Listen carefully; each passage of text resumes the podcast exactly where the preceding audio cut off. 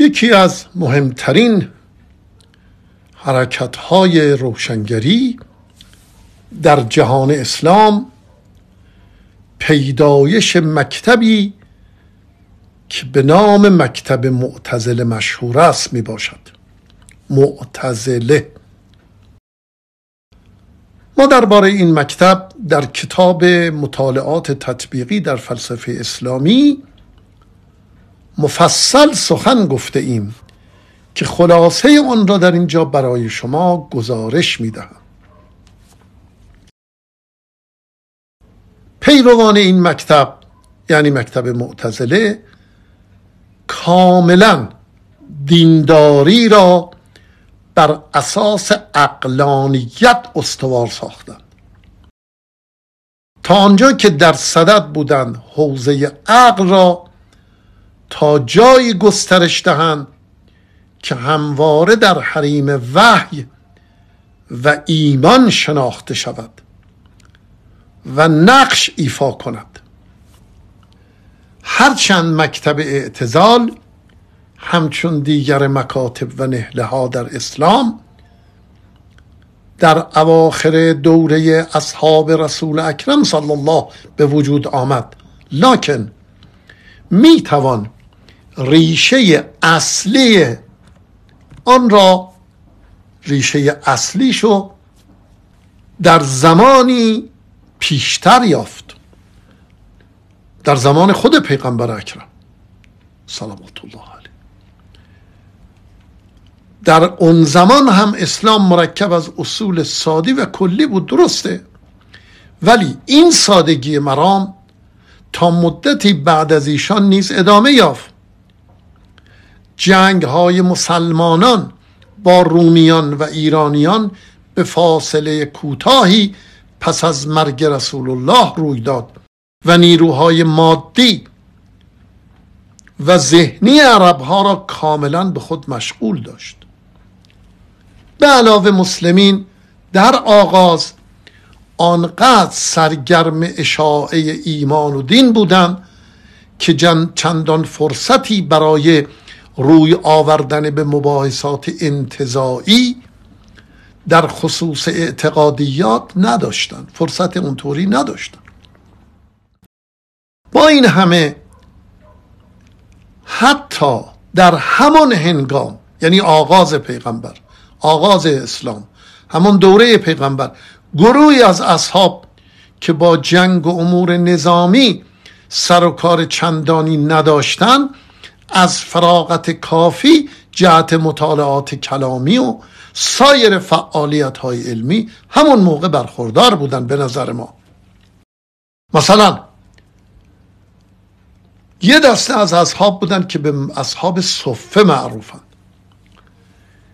این گروه معمولا فقط در کنار مسجد، صفه بلندی بود که بیرون مسجد مدینه بود، و در اونجا زندگی می‌کردند.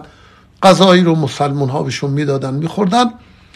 اینا البته با به کار بستن بی قید بی قید و شرط عقل و استدلال رو تو مسائل دینی جایز نمیدونستن، اما تا اونجایی که مدارک نشون میده در موارد لزوم برای آشکار ساختن نتایج مترتب بر احکام دینی در پرتو عقل و استدلال اهتمام میکردن. ما حالا وقتی نداریم تا اونها رو ارائه بدیم، نمونه های زیادی در دسته که اینها چون و چرا میکردن. در این مطلب حالا اینا ای افرادی رو که میگیم اصحاب صفه نبودن، در غیر اصحاب صفه، در غیر جدای از این دسته که اینا الان میخوام بگم اینا جزو، یه وقت فکر نکنید میخوام بگم جزو اصحاب دسته صفه بودن، نه خیر. جدای از این دسته از افرادی مانند علی علیه السلام، عبدالله ابن مسعود، معاذ ابن جبل ما میتونیم نام ببریم. اینها به عقل تمسک، بسیاری موارد بسیاری موارد به استدلال عقلی تمسک میکردن. خب و اینا بودن که میتونیم بگیم اینها بودن که زمینه تفکر اعتزال و مکتب معتزله فراهم کردن.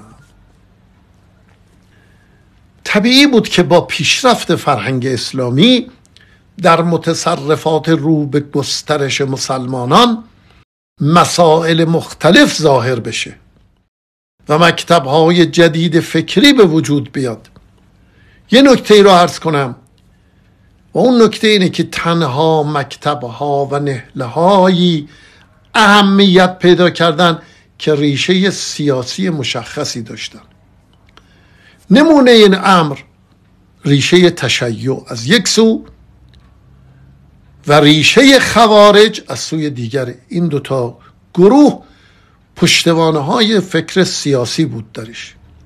بعدها اهل مکتب قدریه که بنیانگذار واقعی مکتب اعتزال بودند تحولات سیاسی روز را اساس کار خودشون قرار دادند. محور اصلی مکتب قدریه آزادی اراده انسان در اعمال و رفتار خیشه. اولین کسی که جرأت اعلام نظریه قدریه رو به خود داد شخصی بود به نام معبد الجهنی. معبد الجهنی این آقا در اوائل روزگار بنی امیه زندگی می کرد و اون ایام دوران قساوت بود و تعقیب و آزار خونریزی های بیرحمانهی در بلاد اسلام برای استوار کردن سلطه بنی امیه. در نتیجه نوعی احساس خشم و نفرت نفرت عمومی در میان مردم وجود داشت. عربهای آزادیخواه نمیتونستن به راحتی چنین اموری رو تحمل کنن و از مقامات دولتی پاسخهایی برای سوالهای خاصی مطالبه میکردن و با اون سوالات آنها را استیزا به اصطلاح امروز میکردن. در حقیقت اونها رو استیزا میکردن. حالا من چند تا سوالشون براتون بگم. یک، میگفتن چرا به این گونه اعمال وحشیانه دست میزنید؟ به قدرتمندان بنی امیه میگفتن. دو، آیا اینها همه خلاف روح تعلیمات اسلامی نیست؟ سه، مگر شما مسلمان نیستید؟ این سوالات خیلی صریح اونا باید پاسخ بدن. مقامات حکومتی سعی میکردن تا میتونستن تظاهر به بیگناهی میکردن، ولی خب معلوم بود دارن میکشن. چیکار کنن که خودشونو بیگناه معرفی کنن؟ برای این منظور به یک برداشت کلامی دست میزدن و چنین پاسخ میدادن: ما مسئول آنچه انجام میدهیم نیستیم، همه کارها را خداوند میکند، خیر و شر به دست خداست. بعدها خواهیم گفت این فکر که بی اختیاری و مجبور بودن و نامسئول بودن بشر چه که فکر مقابل تفکر معتزلی است، چه ضربه هایی به پیشرفت عدالت در جامعه زد. اینو یه توجیه اینطوری میکردن. به روایت مورخان معبد الجهنی با عطا ابن یاسر یکی از اصحاب و دوستانش روزی نزد حسن بصری که شخصیتی مذهبی و صاحب نام بود رفت و گفت: ای ابا سعید، کنیه کنیه حسن بصری بود، ای ابا سعید، این فرمان روایان خون مسلمانان را می ریزند و کارهای اسف انگیز می کنند و می گویند کارهایشون به حکم خداوند و منتسب به اوست. حسن بصری بلافاصله پاسخ داد: آنان دشمنان خدایند و دروغ می گویند.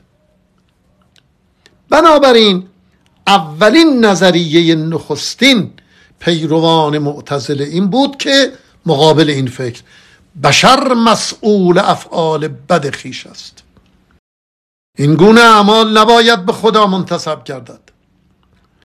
این نظریه به اصل قدر معروف شد و از این رو نخستین معتزله به قدریون موسوم شدند. به همان دلیل به آنان عدلیون یعنی قائل به عدالت خداوند نیز میگفتند، زیرا معتقد بودند که عدل الهی تنها در صورتی شامل حال بنده می شود که بشر مسئول اعمال خیش دانسته شود.